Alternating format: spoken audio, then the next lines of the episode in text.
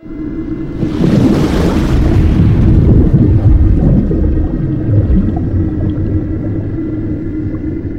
open up with prayer. How many, guys, how many guys love God's Word? I love the presence of the Lord, the mighty move of the Holy Spirit, people being touched powerfully, and all of that. We need that. But I also love the Word of God so much. I'm a student of the Word. I spend a lot of time in research and study. And I know you feel the same way. But Lord, as we get into the Word tonight, we just thank you so much for your Word. Lord, we thank you. Where would we be today without your Word? to keep and sustain us, keep us anchored in life, and, and give us faith that we need. And so, Lord, as we get into the word tonight, I thank you for the heavens that are open here, your glory here. But I thank you, Lord, by your Holy Spirit moving upon every one of us that are going to be listening to this or watching this video or watching it live or going to watch it archived.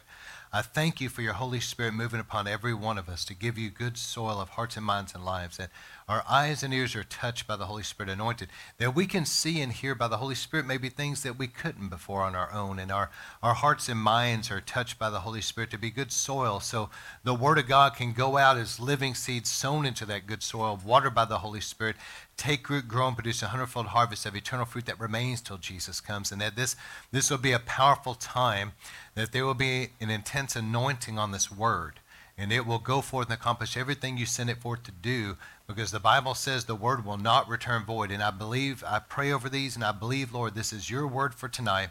I believe this is not just my opinion, and it's not just something that I'm, I, I feel is something like um, uh, would be get people's attention or something like that. But I believe this is what you're really saying to us, all of us. Lord, let there be a conviction on this. Let this go forth and hit everywhere it needs to. In the winds of your spirit, carry this out among the nations. It'll get everywhere it's supposed to, accomplish everything it's supposed to. And we agree together as a church. The Bible says the birds of the air try to steal the seed. So we submit this unto you. We resist the devil. We must flee. We bind anything that would try to hinder this word from getting where it's supposed to get and accomplishing what it's supposed to in any life. We command the enemy to be bound in Jesus' name, and you will back off right now. And Lord, I thank you for your angels clearing away any resistance. This is an important word tonight. In Jesus' name we pray. Amen. Amen. All right. So as we look at this tonight, I want you to look for just a moment here at this picture. This frog says desensitized. Now, the word desensitized, everybody please catch this. The word desensitized means having been made less sensitive through exposure. Did everybody catch that? That people are made less sensitive because of being exposed to things over and over. They get desensitized to it. And so, this picture, this frog is the, the famous example of the frog in the kettle. That if you take a frog in warm water or cool water, put him on in a kettle, set him over a flame, if you just gradually turn up the flame slowly, over a long period of time, the frog will sit there and literally be cooked to death and never jump out of the kettle. Now, if you put the frog in there and it's cool water and you turn it up real fast and the water goes from cold to hot quickly, the frog will jump out. But if you do it slowly, it's like a slow death. The frog will sit there not realizing that what he's being exposed to around him is going to kill him. Does everybody catch this? So, how many times do we see the scriptures warn us about these last days and things that are going on? And what I would say is, we talked about the deep consecration service, and then we, we moved into last, last time I preached into defilement. But tonight, I want everybody, please give me your best ear. This is going to be a very sobering word tonight, but I'm going to talk about being desensitized. In these last days that we're living, we got to keep our sensitivity. So I'm going to look at, I want to thank a, a, man by the name of Rick Renner, who's a great teacher of the Word and written some amazing books. He was the one that initially got me interested. He was breaking down some of this. And so tonight, with as little moving around as possible, give me your best ear, try to lock in on this. Uh, he broke down 2 Timothy chapter 3, and I want to look at this in a very interesting way that you've probably never seen it before, and I think it's going to be alarming to you. But 2 Timothy chapter 3 breaks down some very clear, specific prophecies of the last days. And if you take the Greek words and you were to look up each word as to what it actually means in the Greek, and then you were to kind of blossom that out of Greek into English, and you were to go down each word and look at this, and you really broke it down to where it Uh, one word was was kind of like the amplified bible. It was amplified and you and you went through this whole passage. It's extremely interesting but it's also extremely concerning and i think every one of you are going to see some very concerning things as we go through this that you've seen with your eyes right now happening right before you. And so let's look at 2 timothy chapter 3 this may be for those that are joining us that may be listening to this by podcast. These notes are always available, but podcasts don't ever have them. If you go to sermon.net and you look us up, there will always be notes connected to every sermon. I think we have about 400 sermons on there, and there's notes on them, almost every one of them. And so if you want the notes, you can go to sermon.net and get them, okay? So we make sure, I always try to put notes out there because it really helps people. Now, this is going to be important. I would keep these notes in my Bible. I would refer back to this. I would pray over this. But let's look at 2 Timothy chapter 3, starting with verse 1. It says, Know this, in the last days perilous times will come. So the word know there, to know this, is not something casual.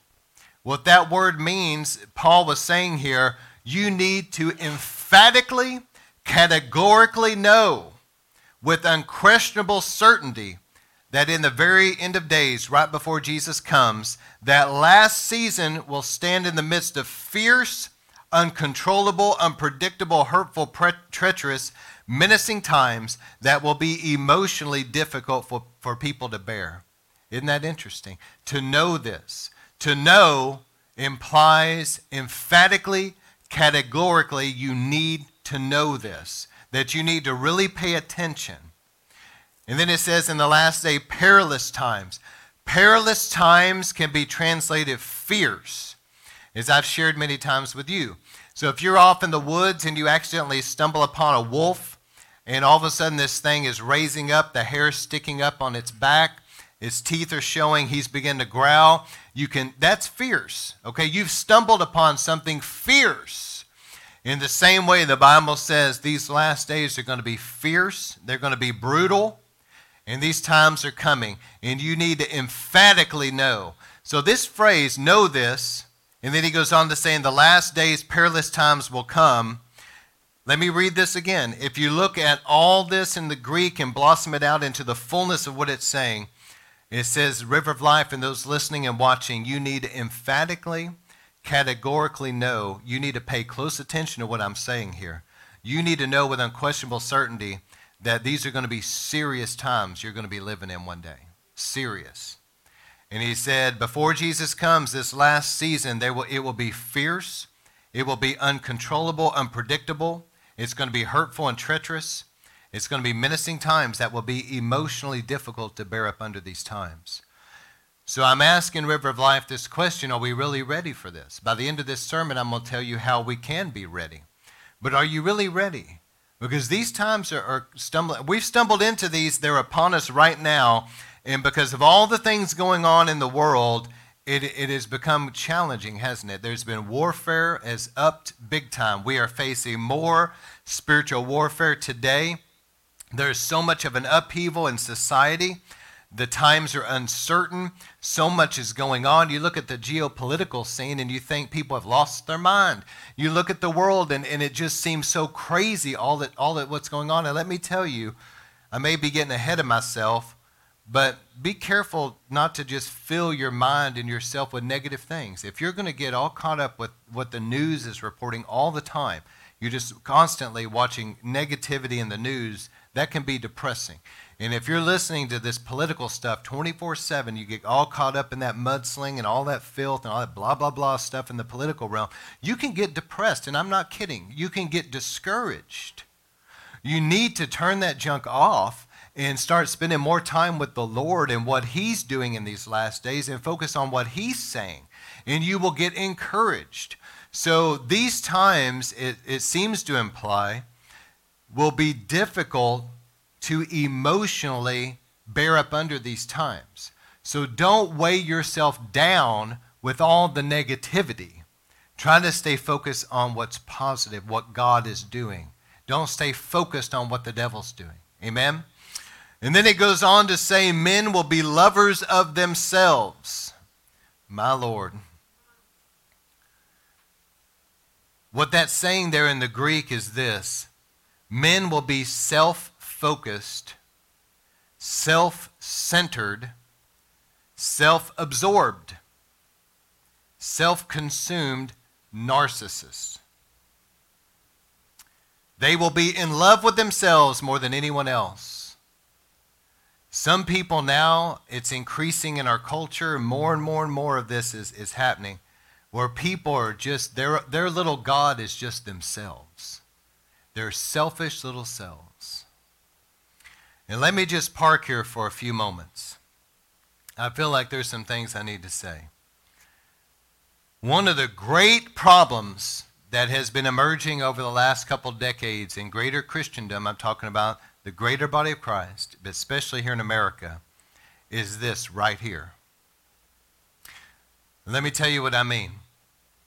See, instead of churches preaching a sacrificial life like it actually is, Christianity is a sacrificial life. You're, you're supposed to be totally dead to yourself, crucified with Christ, and that you're willing to die for what you believe. If the Lord's going to send you to a foreign land to be a missionary where you could die, you go because you love Him.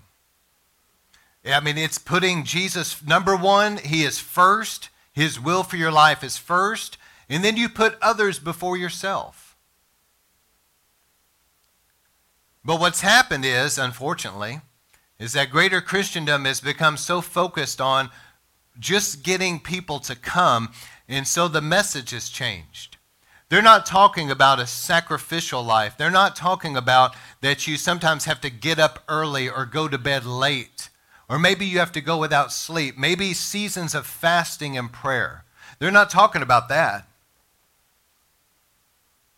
You understand what I'm saying? They're not talking about a sacrificial life. What they're talking about is something that's very narcissistic. It's just about people's selfishness, what they want. Just give people what they want, and they'll come.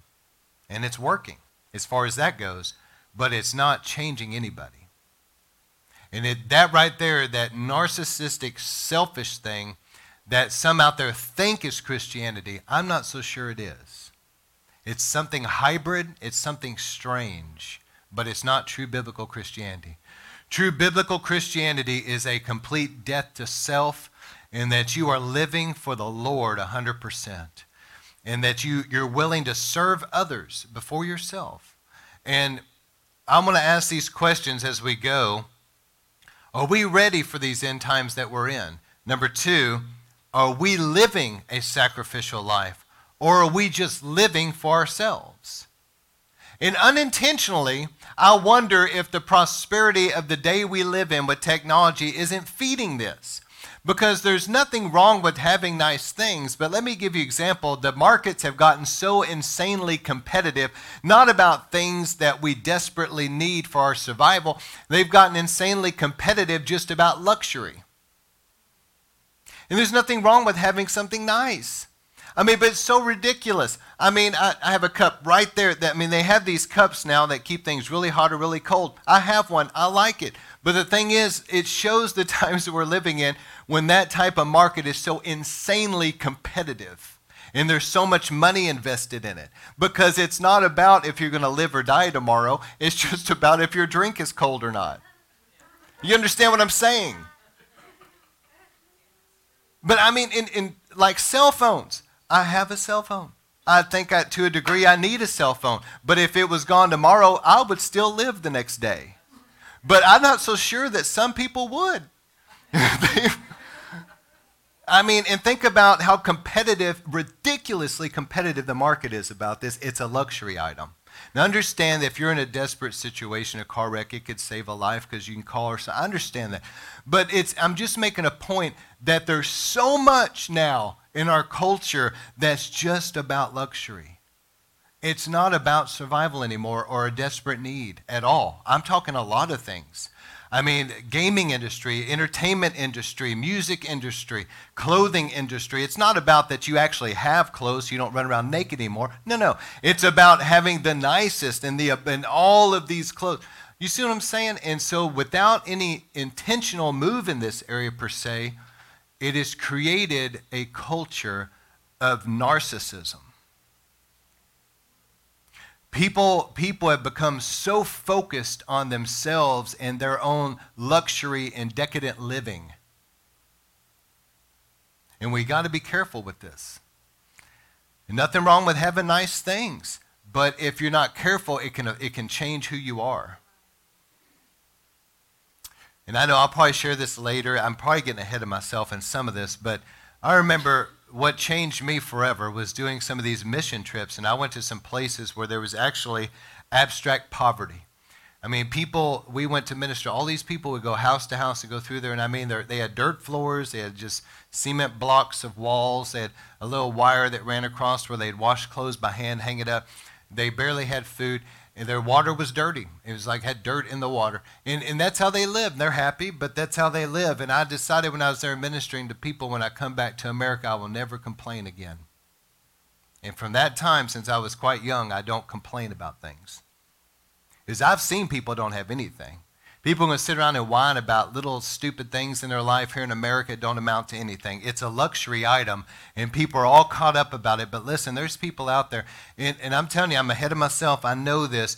But people that would be considered very low income in America live a far better life than the overwhelming majority of people in the rest of the world. That's a fact. But people are so caught up with just living for themselves.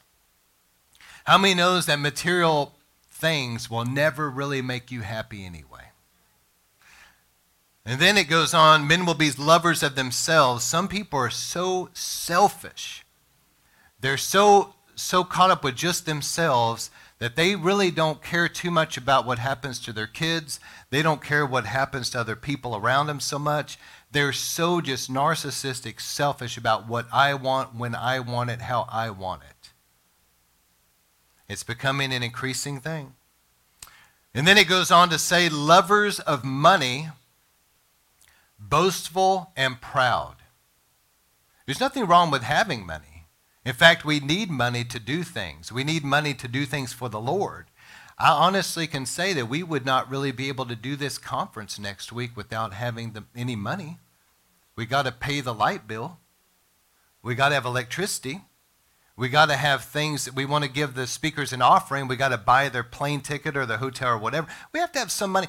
But here's the thing to be concerned about the love of money is the root of all evil. How many knows there's a saying that says, follow the money, honey?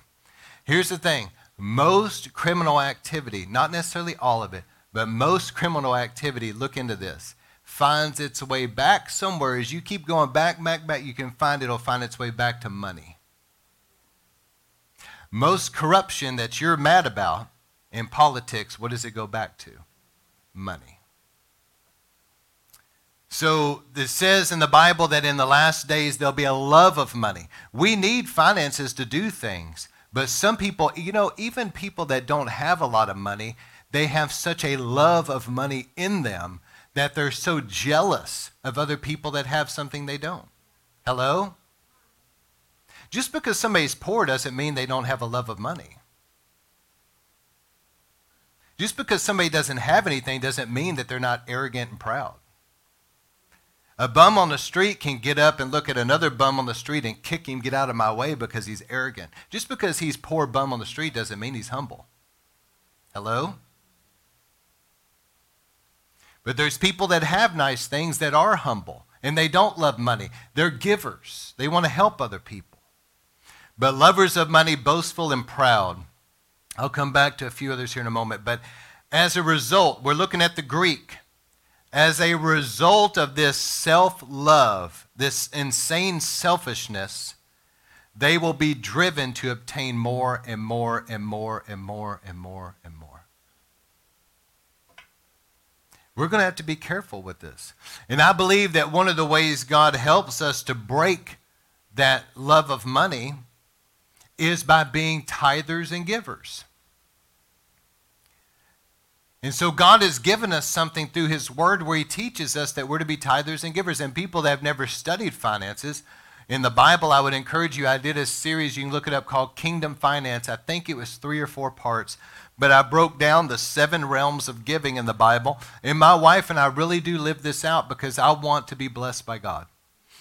And not only that, but I don't want to be somebody that's just all about my selfishness. And we give, we're givers, and I know you are too. River of Life is a giving church. Benny Baker told me this one time as he traveled. He said, Pastor, he said, there's a, he said, I travel everywhere. He said, I go big places, small places, all over. He said, I've preached everywhere. I've preached in uh, garages, and I've preached in huge sanctuaries. And he said, a lot of times the places I've gone that are bigger give pathetic offerings. And he said, places I go that are smaller bless me more than you could imagine. And I remember it, it came up because there was a rather large offering that came in for him one time here. It was substantial. Some people really gave a lot. And, and I know this from experience. I hate this, but it's true.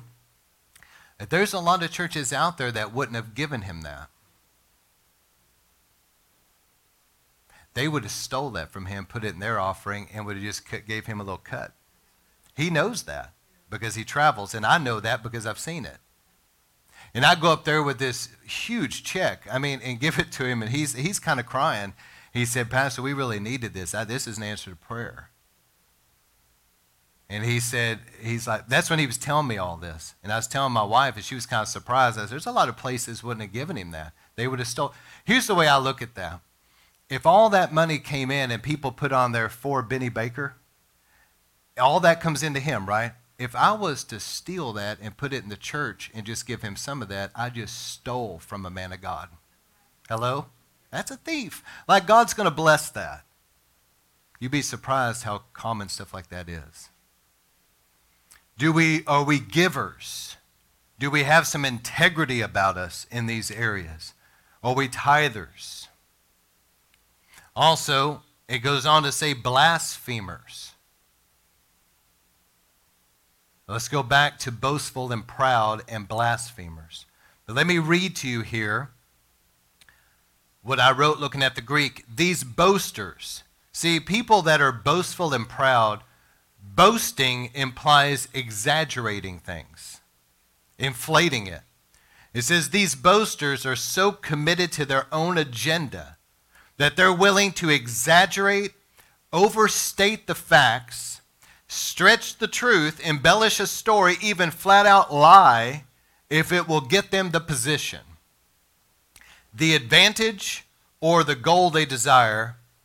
They are arrogant, haughty, snooty, and insolent, and they disdain, mock, slander, and speak ill of anyone who stands in the way of their ideology, and they will freely use foul language with no qualms. So let's look at this. This is what it's saying here in the Greek about boastful, proud blasphemers. Boastful, they will exaggerate things for their own means. Proud, they're arrogant. And then blasphemers, they will disdain and mock. Is anybody seeing some of this in our society? We're living in a time where, for example, I mean, look at the political realm.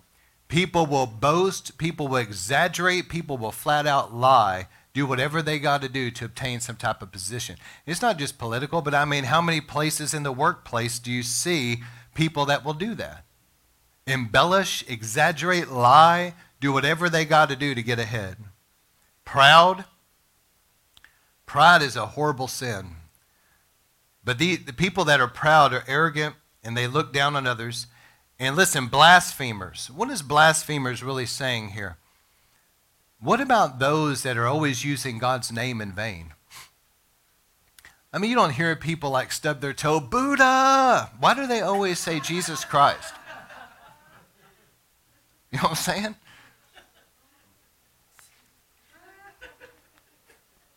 I'm trying to be serious here. But they don't. Why do they always use Jesus Christ or GD this? They're always using God's name in vain. Why? Because it's a spiritual thing.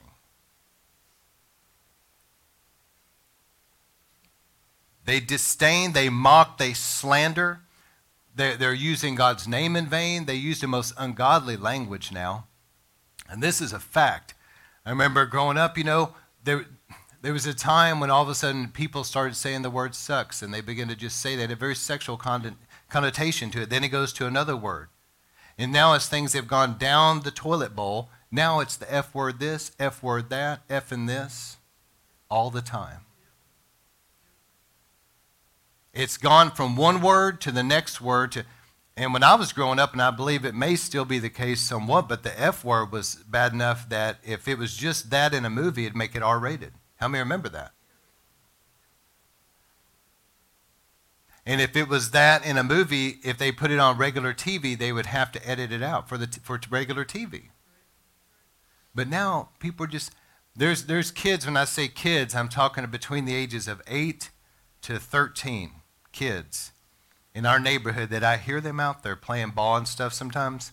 GD this, F this, F that, and I'm just sitting there like, wow, wow. But blasphemers, foul language. You know, there was a time that we used the phrase cussing like a sailor, but now it seems like that's not uncommon with people. My question is this without any intention on our part, are we being desensitized to things? You need to be careful. Are we being desensitized to this type of foul language because it's become so common? Or does it grieve us when we hear that type of language? Don't let yourself get desensitized. Does it bother you when people are using God's name in vain? When people are saying all these, you have to sit next to somebody and it's just all this cuss words and filth they're spewing out, does that still grieve you? Inappropriate sexual humor, does that still bother you? You need to think about it. Are we being desensitized? Is something trying to deliberately desensitize us down? And also, I would ask, how is our tongue? Is the worst thing we can do in a sermon like this is be thinking of your neighbor, your spouse, or whatever. This is a time for self examination. Amen. How, how is our tongue? How's your tongue? Are we saying things we wouldn't have said in the past? Now, has our language changed? There was a time that when I was younger, that there would be people that maybe were, were athletic or they were actors or they were musicians or whatever. And maybe they, they came into the church world and they were entertainers of some kind or whatever. But if their lifestyle was such that they were out drinking and they, were, they used profanity or they were in some kind of sexual immorality or something, the body of Christ wouldn't have put up with it and wouldn't have, wouldn't have honored that and wouldn't have sold their stuff and wouldn't have accepted it as Christian. That's changed. Now, even people that are worship leaders can get away with it. Hello? Not just people entertaining now, even people that lead worship can get away with it.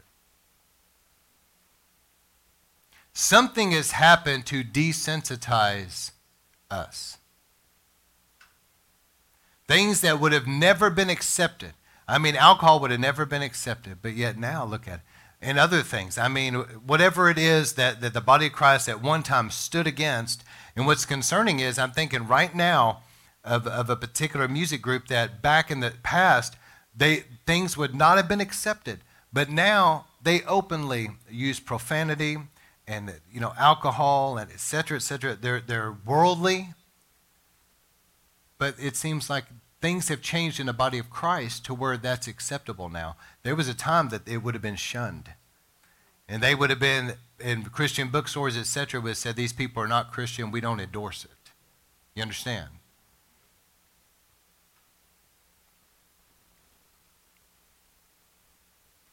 And then it goes on to say, after they're lovers of money and they're boastful, they exaggerate things, they're arrogant, they're blasphemers and see, blasphemers will mock God, will mock the things of God. They'll make fun, blasphemers will make fun of God's house, God's people. They have no respect whatsoever for God. They have no respect for God's house, and they have no respect for God's leaders. They just mock and say things. They make fun, they slander. Now, that's a blasphemer, but then it goes on to say disobedient to parents. And what it's saying there is this if I could read it this way in the Greek, in this climate, so think about all that we've read up to this point. With all this going on in this climate, it says parents will no longer be able to persuade, control, lead, or exercise authority over their children. And we're living in a strange time about that. I don't understand this. But there's goofy parents out there now that the greatest problem in that child's life. Now, there's still some good parents. I'm not trying to stereotype. There's still some wonderful parents out there. But there's some goofy parents out there that the greatest problem in that child's life is their parent. That's a fact. They don't want to they don't care about what's best for their kid. As a matter of fact, there's parents out there, and this is a fact. Some of you that are Christians that say, no way. Oh, yes. There's parents out there that would rather their kids be messing around with alcohol and drugs and premarital sex and things that will send them to hell, mind you, rather than mess around with that than they would praying, reading their Bible, and going to church. Yes, there are. And some of the greatest hindrances to kids and their destiny in God is their parents. And I think about now, it's out of control. If you don't believe me, you, you can ask my wife. She uh, does some things with the public school system, but public schools are out of control. You don't know. Some of you grew up in school back so many decades ago. You don't know. I'm telling you, it's out of control. Kids pretty much do what they want to do. And if the teachers and people have to get on to them, many times they get reamed out for getting on to them. A, a, a, a, teacher will get on to a kid for doing something they're not supposed to do to dread it because they know the parent's going to show up and, and cuss them out because they got onto their kid for bad behavior. I could tell some stories. I'm trying to use a lot of discretion here, but I'm telling you, eyewitness accounts. My wife has told me stories I could not believe of how insane this actually is, but it's there. What's happening? Disobedience to parents, Dis- no respect for authority. This is the climate. And so, Christians, Listen, if you really care about your kids, and there are people that do, there are people that wonderful parents that they, love their kids, they're willing to sacrificially do what they got to do to take care of their kids and all that. If you really care about your children, Christian parents out there, you really need to consider something other than just public schools. Okay, just consider it. Maybe you happen to be in a school district where it's not like that and you have a really good setup there. I don't know. But more and more schools are going down the toilet bowl, and we all know it. And not only that, did you know that they were talking about this on the 700 Club on the news and stuff? They're saying that now there's been an explosion in America of homeschooling like no other time in our history. Why? Parents are fed up with it. Parents are fed up with their kids being indoctrinated into liberalism they're tired of stuff being crammed down their kids' throat like this LGBT garbage. They're fed up with the, that whole critical race theory, which is trying to like inbreed into their children, if you will, some, engender in them some type of a permanent racism the rest of their life. And parents have had enough of it. So the question is for us as Christians we need to examine ourselves. Are our homes really, truly in order? Are husbands rising up and leading their family in the ways of God for real? I heard this one pastor, he, was, he went on a tangent. It was funny. I don't think he intended it, but I think this thing went viral. And he was over there, he had his Bible up, and he was like, Some of you men are so pathetic. He said, Your wives are so much more spiritual than you. And he said, I don't understand it. Why don't you rise up and be the leader God's called you to be? He must have had something going on where he was griping out some of those men. But we're living in a time where, where men are abdicating that. They're not rising up and leading and being what they need to be, what their families need them to be. Our wives submissive in everything as unto the Lord. Oh, Lord Jesus.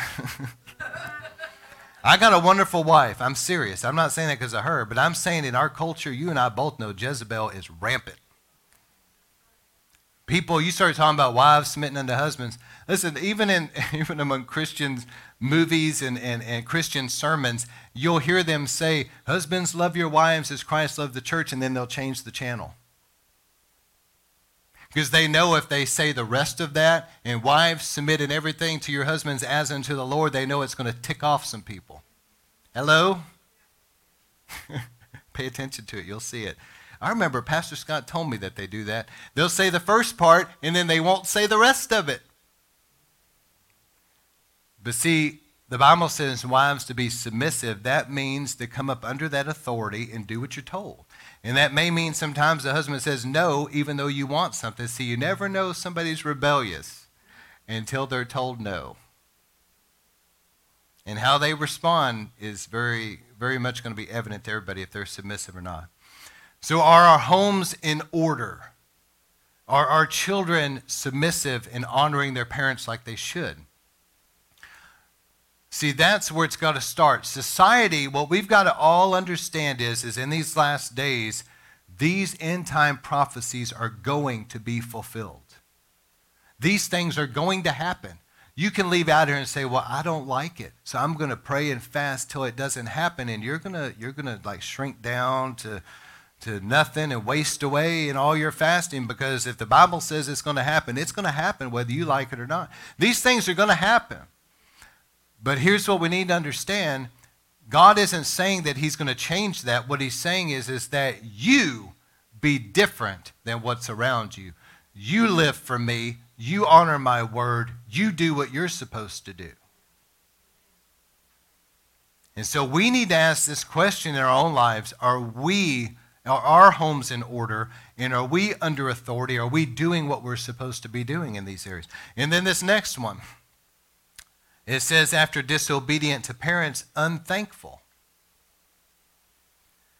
And that's kind of what I was talking about earlier. When I went on these mission trips and I saw people living like they were living, I made a decision in myself that stayed with me. I was young, I was probably in my late teens, early 20s.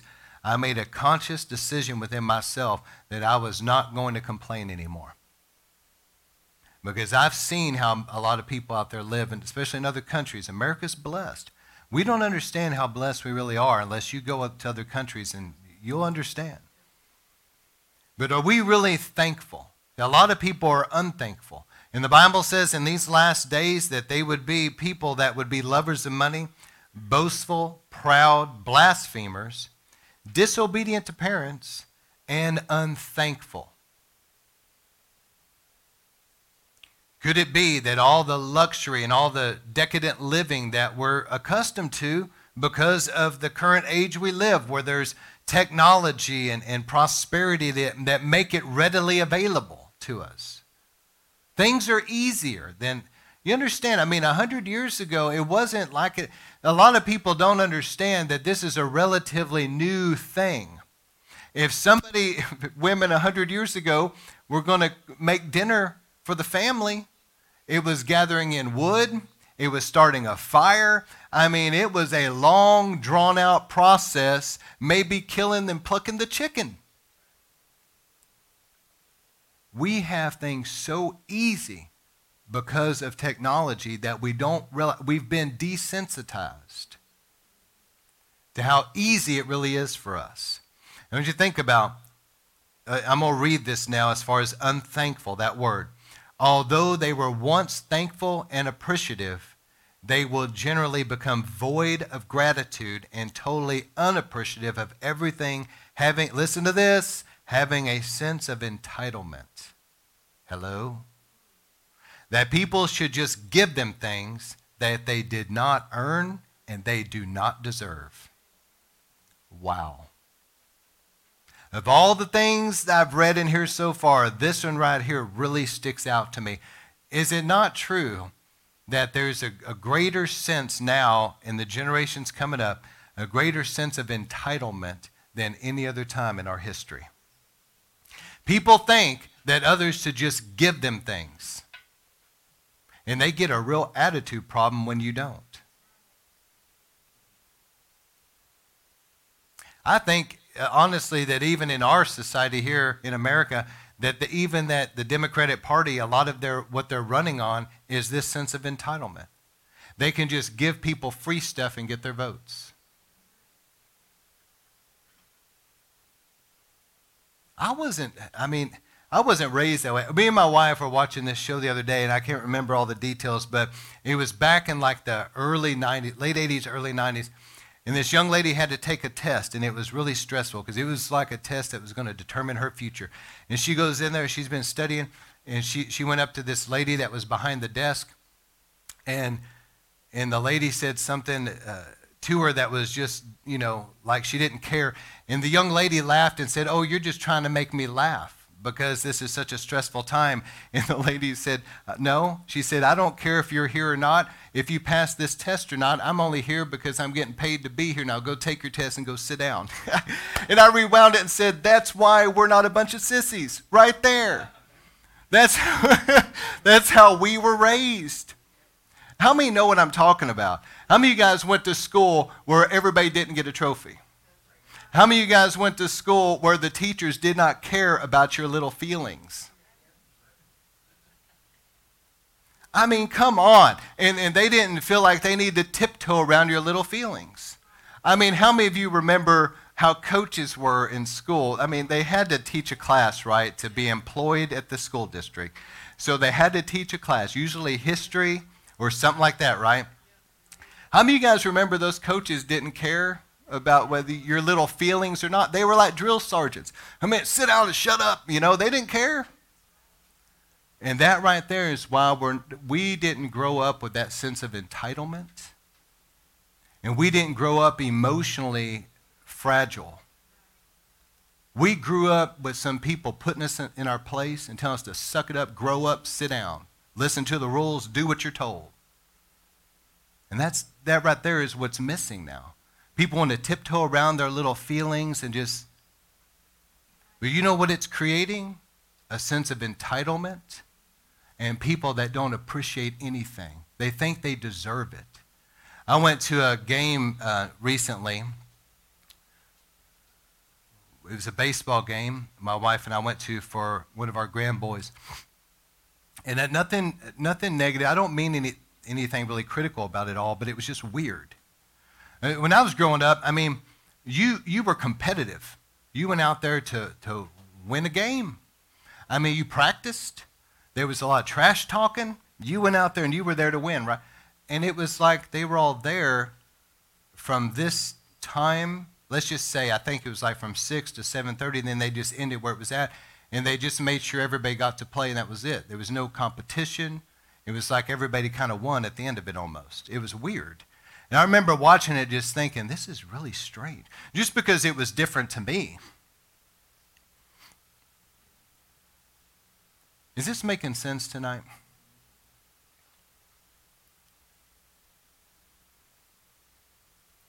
Maybe we need to take some of this younger generation and just throw them all in the military and give them all a drill sergeant that ain't going to take nothing off of them for a little bit or ship them off to another country for about six months where they have to see how everybody else lives, and then they'll come back and appreciate what they have. We'll send the drill sergeant with them just to slap them around a little bit.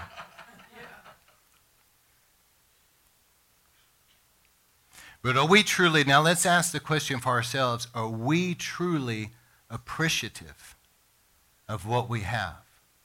Or are we those that are really not thankful and there's a sense of always just wanting more and more and more and grumbling and complaining because we don't have.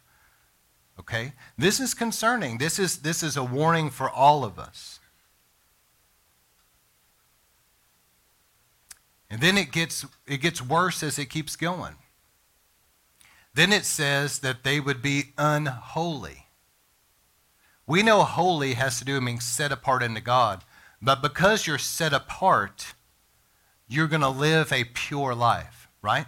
So there's a sense with holiness of not only being set apart unto God, but there's a sense of really sanctifying your life unto Him because you are holy unto Him. And so this is what in the Greek it's implying here that there would be impurity, impurity that will seep into society and cause it to become so impure, so ill mannered, unclean, indecent, coarse, vulgar, offensive, lewd, hateful, rude. Let me ask you are we living in a time when it's vulgar? There was a time, are we, here's the question Are we being desensitized? Because as, as almost silly as it sounds today, back in the 50s, I believe, when Elvis Presley was the thing, you know, and he would dance gyrating his little hips or whatever, they would show him from the waist up because they didn't want anything. And that, that was in the secular world. I remember it was funny a little bit, but do you know why Lucy and Ricky or on Dick Van Dyke and these old ones, they'd have two beds? Remember that? There was this sense of decency, you know, because they figured, well, little kids are watching and this and. There was a sense of decency about things. But now, look at entertainers. You've got people that will strip down almost naked, sex acts in their, in their dancing. I mean, they're dancing using sex acts in the dance. Perform, some of them bring in some very dark witchcraft type ritualistic stuff into, the, into it. It's very strange. And it's anything that, it, that can be vulgar, indecent, and disgusting before God. They want to flaunt that there. And it says before Jesus comes, that it would become so unholy, so vulgar. And then it goes on. In verse 3, it says, without natural affection. Now remember this because I'm going to explain it in a moment about normal love. Like the love between a parent and child or a child and parent. Like normal love. That even people that are not Christians out there, they still have like a normal love, right? That they would not be that natural affection. Hello? Then it goes on to say truce breakers. These are people that will give you their word and then they'll lie. They don't keep their word. Truce breakers. Then it says slanderers. If there's ever been a time that there's been slanderous, there's people that will sit around, I mean, just talk trash and just slander other people even family members, even people in the church. They'll slander them. What is slander? Sitting around talking so bad about them, trying to smear their character and get the people they're talking to to hate them. Slander. Then it goes on to say unrestrained. You know what unrestrained is? That they, they're not under control anymore. This is a true story about some of this. I, I've been shocked about some of the things that's gone on. There was, there was a true story recently, just a couple months back, of a guy that was shot and killed in a road rage. He was a husband and a father of little kids, shot and killed. You know why? I wasn't there to know the details, but the guy that was shot and killed was doing the windshield fluid on his windshield, and it got on another guy and ticked him off. Is anybody else seeing how unrestrained that is? You would lose your temper and kill somebody because they sprayed your windshield with their windshield wiper fluid. I mean, it's insane. There was another time, a whole other incident where, where somebody, it showed it on the news. This guy got cut off or something, and he was mad, and he pulled a gun out of his glove box. Now, this guy had a camera inside of his car. So what he was thinking to even do that, but unrestrained. When people are unrestrained, they don't think. They just do crazy stuff. And the guy pulls the gun out and he's shooting through his windshield at another car. He could have killed somebody over just probably cutting them off or something. My wife was telling me she was going to work one early morning and some guys just went crazy. And one guy was trying to run another guy off the road and she's sitting there watching this. I mean, how many of us have seen some insane stuff ourselves out on the roads? People just in a rage. You know what that is? Unrestrained. What about what we've seen on the streets when these when these uh, liber- liberals don't get their way? Listen, I'm not trying to be mean or anything like that, but I'm just gonna. Is it okay to just tell the truth? The liberal left is saying to be tolerant loving, yet they're the most unloving, intolerant people on the planet. When they don't get their little way, there's literally riots in the streets. Literal riots where people get maimed and possibly killed, and, and, and people's stores burned to the ground, everything else. Why? Because they didn't get their little entitled little way. They didn't like something unrestrained. When you're a person that will go out on the streets and you will try to maim and kill somebody and you'll try to burn down their family business and go out there and loot and destroy and all this, there is something seriously wrong with you. Unrestrained, no self control, go into a blind rage. And he goes on to say, fierce. And look at this despisers of those who do good despisers. How many have seen that there seems to be a, a hatred and a despising of Christians? It was, it's interesting, right at the beginning, Adam and Eve had their first kids, Cain and Abel. What did Cain get mad about? Cain got mad because Abel did what God said.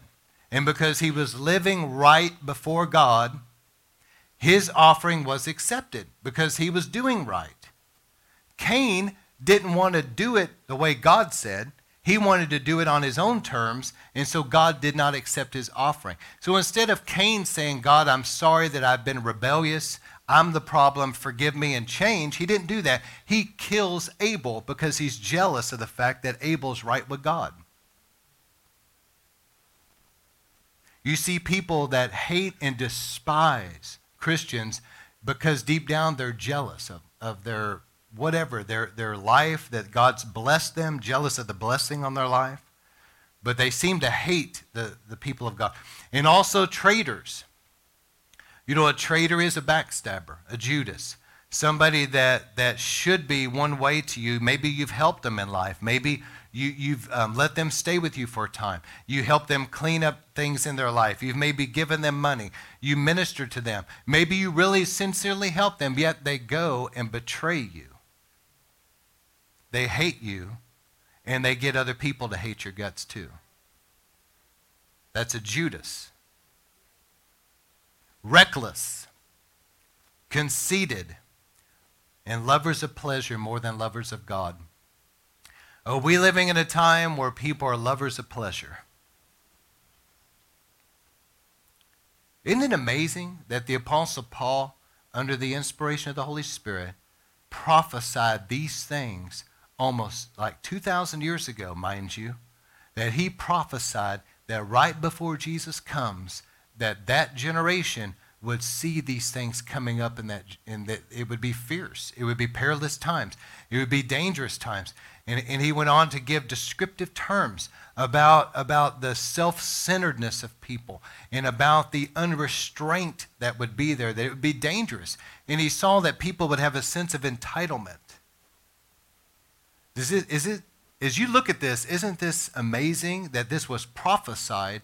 And when you look at the Greek and break it down, we're literally seeing specifics in this happen.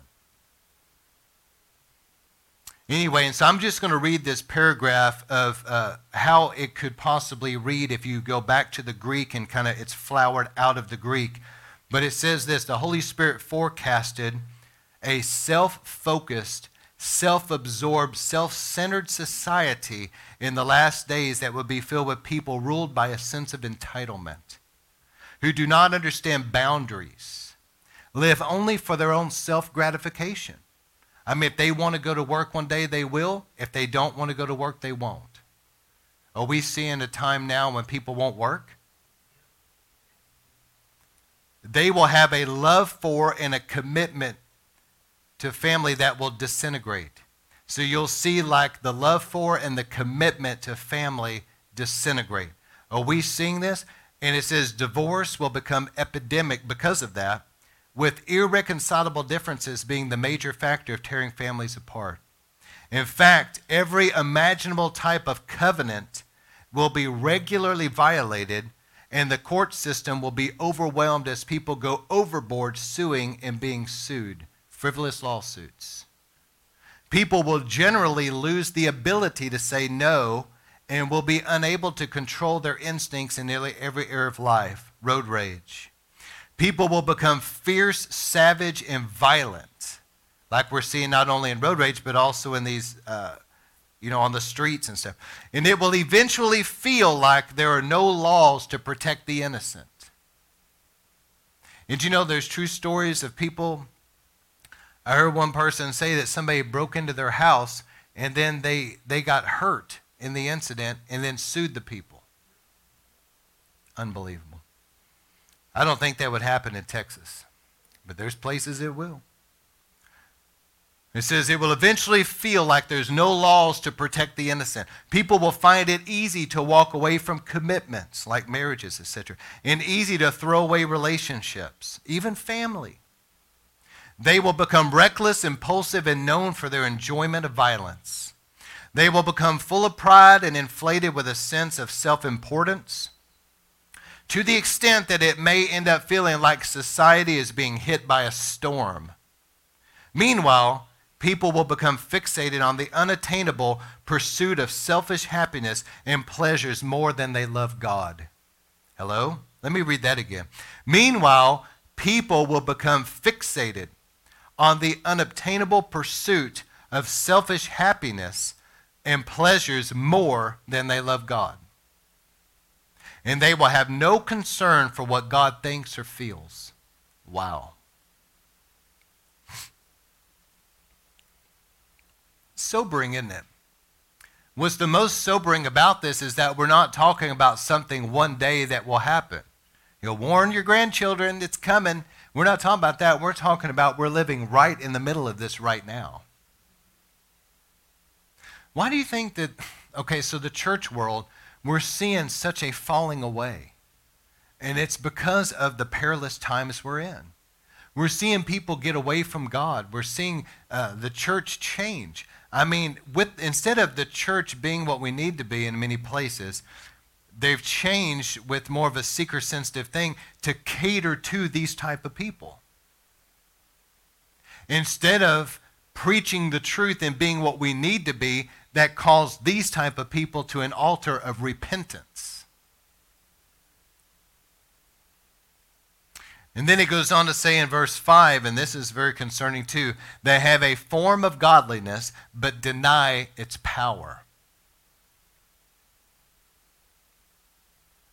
One preacher said that there's some out there that all the anointing power that they have, if it was all gathered up, I mean, all put together like a stick of dynamite and it all blew up at one time, it wouldn't be enough power to blow their nose. but the end of the age, let me read this now from the Greek. The end of the age will see apostasy emerge inside the church. And apostasy, it will dress itself in the guise of Christian faith, but like a mannequin, it will contain no life and no power. Wow.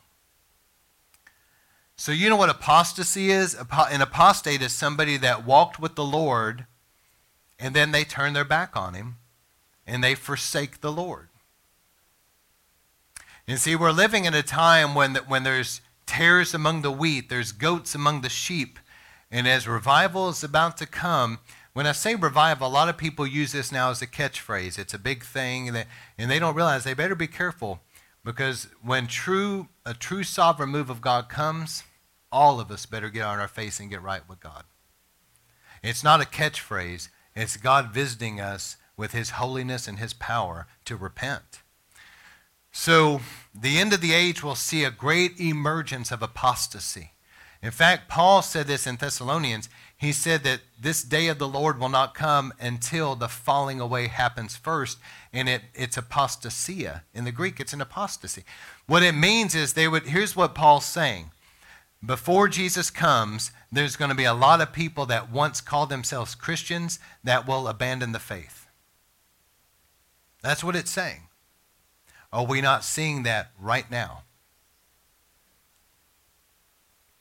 But we need to ask ourselves are we living a life that's lining up with God's word? Have we been, have we been desensitized? Because I believe with all my heart, I really do. I'm not saying this to, to make you feel good or to try to hype you up. I believe God has another major sovereign move of God about to come. But this move of God is going to cause us to get in a supernatural harvest, but this move of God is also going to get us ready to meet the Lord in the air. But we better submit to the move of God. And God needs to deal with every one of our hearts, all of us, and make sure that every area of our lives is right with Him. Because this apostasy is serious. These are people that once walked with the Lord or were in church and called themselves Christians that are now have fallen away from the faith. Now it says about all this turn away from such people. Now, this is a strong warning. I was reading this the other day to my family and kind of explaining the scripture. But in 1 Corinthians 5, verse 9, it tells us to not associate with everybody. Now he goes on to say this. Now look at this. It says in 2 Timothy 3, it goes through all this list of people boasters, proud, blasphemers, blah, blah, all this, right? And it gets down to the end. It says, From these type of people, turn away. Don't associate with them. Okay? Now look at 1 Corinthians 5 9. Paul said, I write to you in my letter to not keep company with sexually immoral people. Yet I did not mean the sexually immoral people of the world or the covetous, extortioners, idolaters, since you would have to leave the world to do that. Okay? For example, you're going to work with these type of people, non-Christian people. You know, but he says this, listen to what Paul's saying in verse 11. But I have written to you to not keep company with any man who calls himself a brother. If somebody calls themselves a Christian, but they are sexually immoral. Any sex outside of marriage between a husband and a wife is sexual immorality. If they call themselves a Christian and they're living that way, and it says, or they're covetous, Covetous is you're envying what others have. You want things. You're just really into things. And, and you're mad because people won't give you things. There's probably a sense of entitlement in that. Or an idolater, or a reviler, or a drunkard, or an extortioner. He says with those type of people, if they call themselves a Christian and they're like this, they're living in this, they're a drunk, or they're an extortioner, they're somebody that swindles others out of money, He's saying with those type of people, don't associate with them. He says don't even eat a meal with those type of people. Hello? And then it goes on in 1 Corinthians 15 33 bad company corrupts good character. So God's telling us that these times are upon us. We're in the midst of it right now. And we've got to examine ourselves. Is there anything in me that the Bible has warned about? Am I, is there any area of my life that's not lining up with the Word? I need to repent. I need to make sure my life is right, my home's in order, my heart's right, my mouth is sanctified, the way I think about things is right. I'm not caught up with this world. You know, God's not against people having nice things. In fact, Jesus said, if you'll seek first the kingdom, God, God will give you these things. But, he, but the problem is, is that people are chasing after things too much, and they're so absorbed with things. What I'm concerned about is there's people I'm seeing emerging in our culture. There's still some wonderful people out there, okay, but there's people emerging that is increasingly self centered and self focused to where it's like they're their own God and every, everybody else takes a distant second. And they don't really care anything about God, they just so in love with themselves. They really don't care too much if their kids end up in hell. They don't really care that their kids' lives could be destroyed in the future. They're not really concerned about anything out other than their own selfish little self, what they want, when they want, how they want it. And the culture that we're living in now facilitates that. Because every business endeavor out there is about catering to that. You can have Burger King, you can have it your way in five minutes. Nothing wrong with having it your way in five minutes. But the problem is, is that whenever everything in society is like that all the time, it promotes it can promote this selfishness in people that they want what they want when they want it, how they want it. And whenever you start moving into Christianity, that will never work. God isn't going to give you what you want, when you want it, how you want it. He's saying, You die to yourself and you live for me, and I'll do what I want when I want. And see, we're, we're in a time where, there, you know, I think about somebody said about Charles Finney. They said that Finney, they came in one time, he was praying, and they said that he was on his face in prayer, just, I mean, wasn't saying hardly anything for like an hour. And then he, then he started groaning and crying, Oh Lord, we're asking for this. And then he prayed for a little bit. And then, then he kind of went back out for another long time, just waiting on God. And that whole concept of death to our flesh and spending time in God's presence and really studying the Word and, and that whole concept of, of giving God time is kind of gone in this culture because people just want some quick, easy thing. You understand? And even, eh, I'm seeing it even in my, okay, so back in the 90s, I would read books that were really, I mean, deep.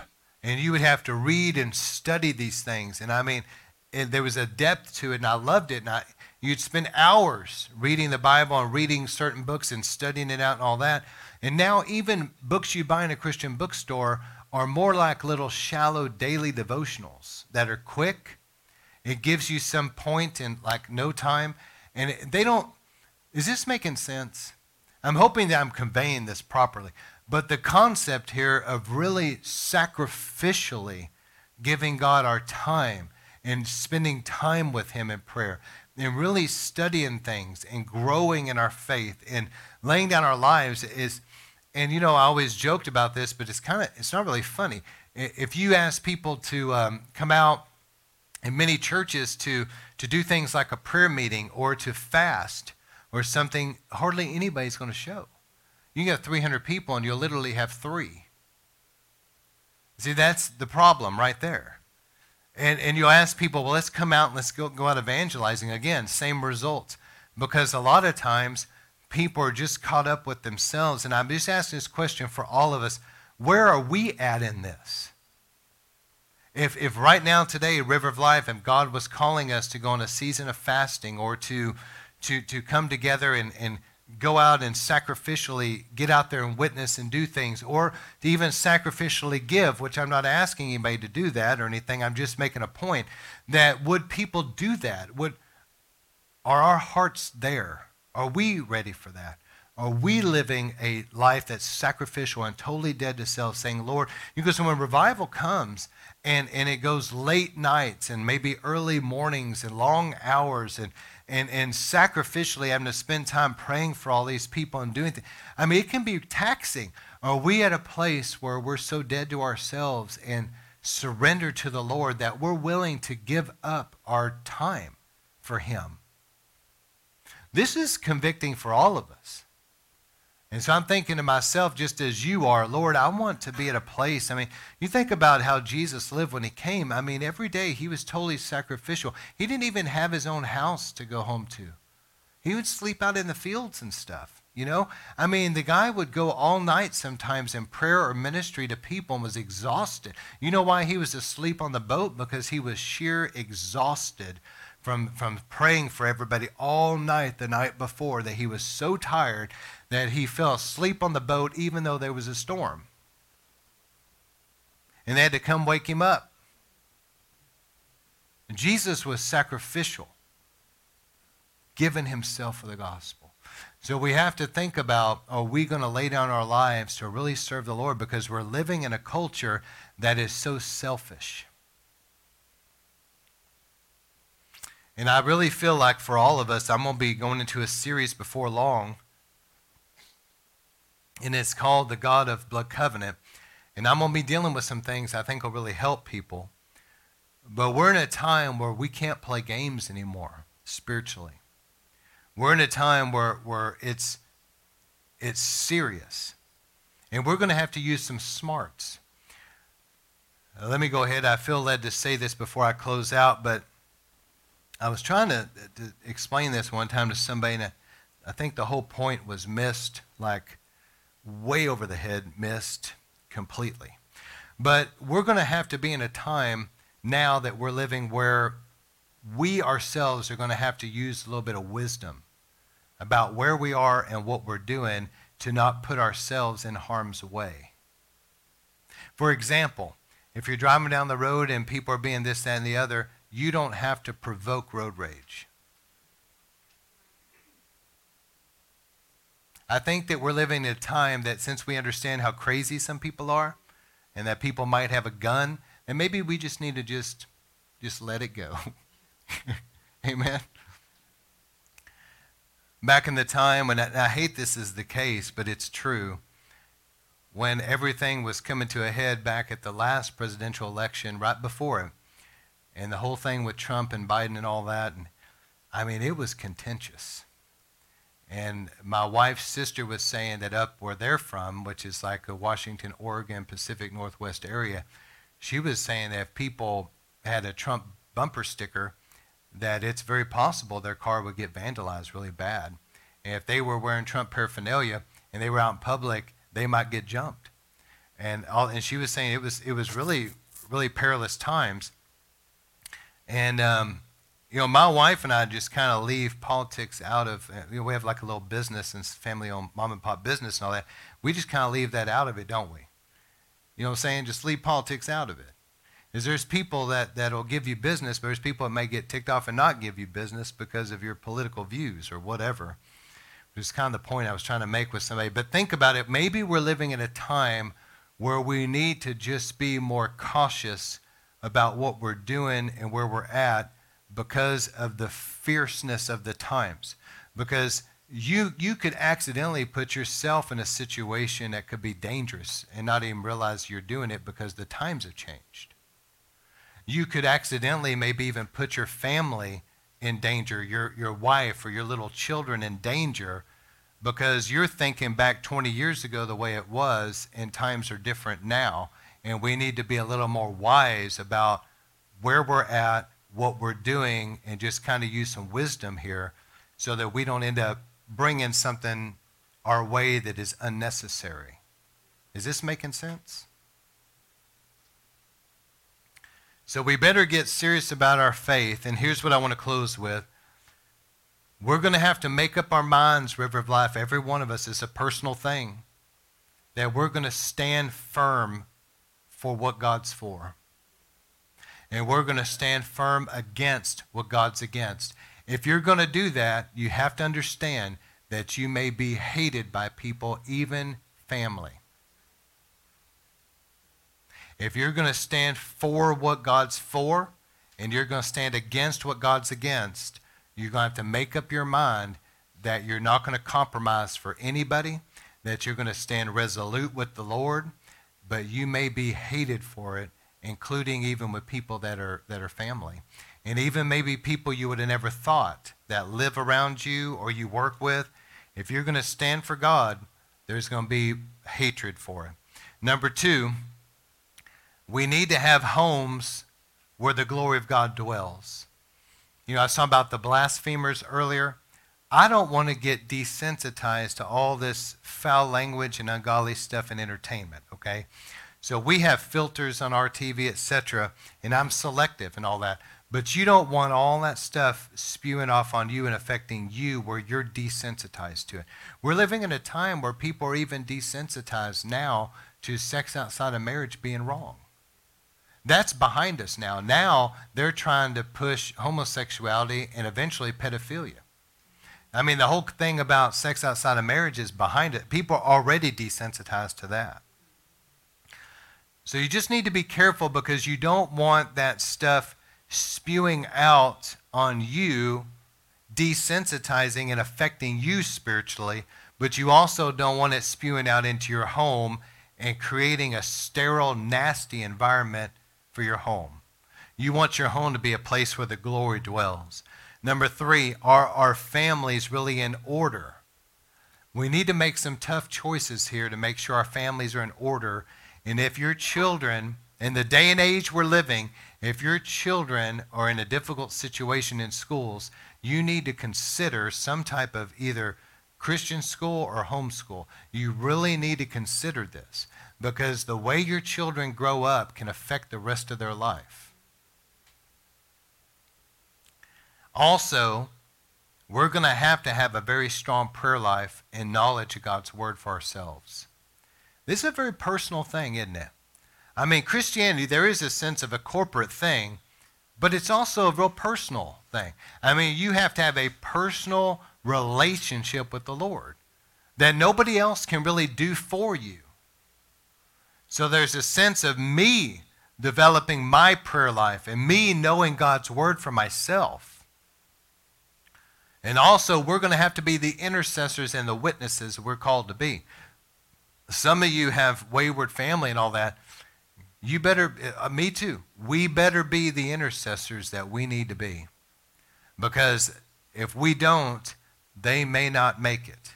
They need our prayers. These are perilous times. We're going to have to be intercessors, but we're also going to have to be the witnesses God's called us to be.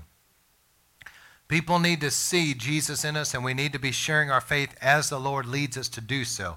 It seems like years ago there was a little bit more of a, a movement of the Holy Spirit here for that. We need, and it's kind of like drawn back a little, but we need another wave of the Holy Spirit coming in that will break open a harvest field again. And that's and it's kind of like waned a little bit here in Dallas lately. And not that we're not witnessing because we are, but I'm saying that you can sense that things have waned some and God's about ready to pour out his spirit again. And there's going to be an intense move of the Holy Spirit in the days to come. So think about these last 3 sermons I've preached. Are we deeply consecrating our lives? Okay? Are there things in our lives that are defiling us? We need to be careful that we're not defiled. Because defilement comes even if you're not sinning, you can be around things that will have a sense of defilement on you. Remember that sermon? And then, thirdly, we need to be careful that we are not being desensitized to things in these last days. I think about some of the, the sexual stuff out there and some of the foul language that's out there and, and the evil that's out there. It should still grieve us. We shouldn't be comfortable with it. You understand? Peter said about Lot, he, li- he lived in Sodom, but his righteous soul, excuse me, his righteous soul was grieved by what he saw around him all the time. He didn't get desensitized to it, although he shouldn't have been in there in the first place. That's a whole other sermon, isn't it? But he was grieved. So don't allow yourself to get desensitized to the evil that's out there because that's what Satan wants. He's wanting people, society, to keep getting so vulgar, so indecent, so ungodly, so unholy, so desensitized to such a place that they will gladly accept the Antichrist and think nothing of it. And there's already people that are like that. Hello? We're almost there. I know you guys know this, but I'm telling you, we're not looking at decades. We're, we're close to the coming of the Lord. So, Lord, we just thank you as, as this sermon goes out tonight. Help us, Lord, to stay sensitive to you. We want our lives to be so sensitive to the Holy Spirit and your conviction. We want our lives to line up with your word. We don't want anything in our lives that would grieve you in any way. Lord, let this get where it needs to accomplish what it's supposed to and help us, Lord, to be deeply consecrated, undefiled as a bride ready to meet you in the air, not desensitized, but rather we're going to be really sensitive to you and your leading. And we're going to live a righteous life before you. Lord, we thank you for now. In Jesus' name we pray. Amen. Amen. Wow.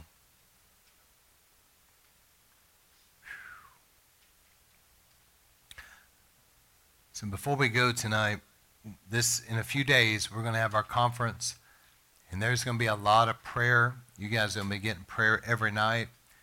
Um, at least I'm going to ask Sergio to pray both nights. I'm going to ask Ralph to pray both nights. We're going to have a lot of prayer, a lot of impartation, all that. But I want us to pray for a few moments before we go, just where you're at, make an altar. If there's any of this that convicted you or dealt with you, now would be a good time to pray about it. But also, I want us to pray for our nation. I want us to pray for our loved ones for a few moments, that God really begin to move like never before.